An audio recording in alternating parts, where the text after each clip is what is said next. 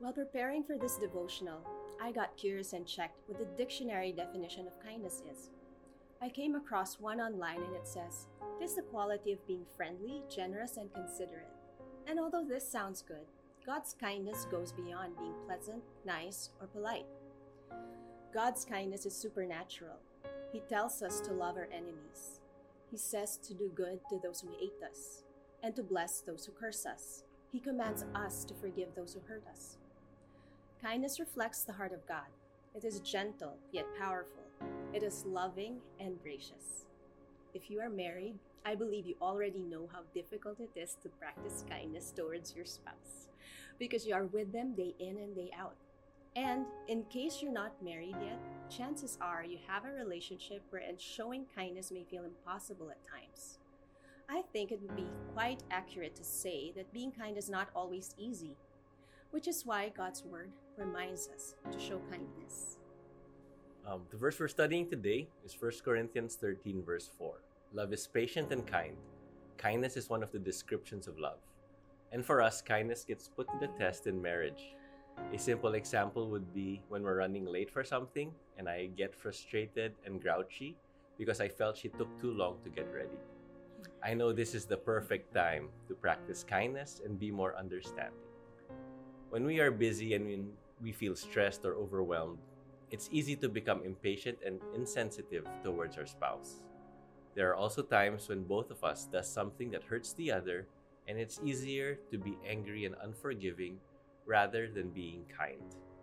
In our marriage, we have had our own share of hurts and struggles.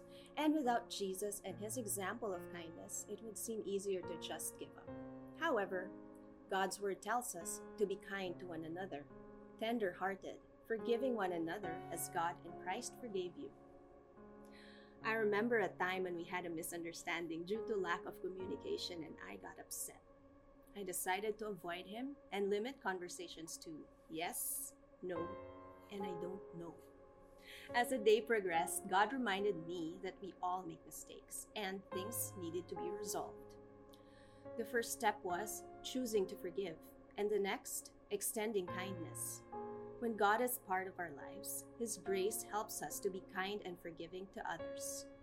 God loves us even when we are undeserving. He shows compassion towards us and forgives us for the many ways that we hurt and offend Him. And so, despite the ways that we hurt each other, just being reminded of God's loving kindness makes us more compassionate, forgiving, and full of grace towards one another. In Romans 2, verse 4, it says that God's kindness is meant to lead you to repentance. This I can say is true for my life and in our marriage. It's easy to become selfish and prideful if we are not careful. Doing things our own way instead of God's way leads to problems and trouble. Yet, despite the failures and mistakes we make, God is still very kind and loving to us, which makes it easier to humble ourselves and to repent and to ask for forgiveness from Him. In marriage, choosing to show kindness to each other despite hurts and our flaws can soften our spouse's heart and make it easier to communicate, to apologize, and to ask for forgiveness from each other. We are grateful that God is in our lives and He has given us the grace to show kindness and love to each other. Can we encourage you today to show kindness to someone, whether they are deserving of it or not? It could be your spouse, your child, your parent, or any person that you would like to have a better relationship with. Studies show that 89% of relationships improve when kindness is practiced consistently. And God, in His wisdom, knew this all along. It may be hard at first, but being loving and kind changes us and makes us more like Christ. Kindness goes a long way. Have, Have a, great, great day. day.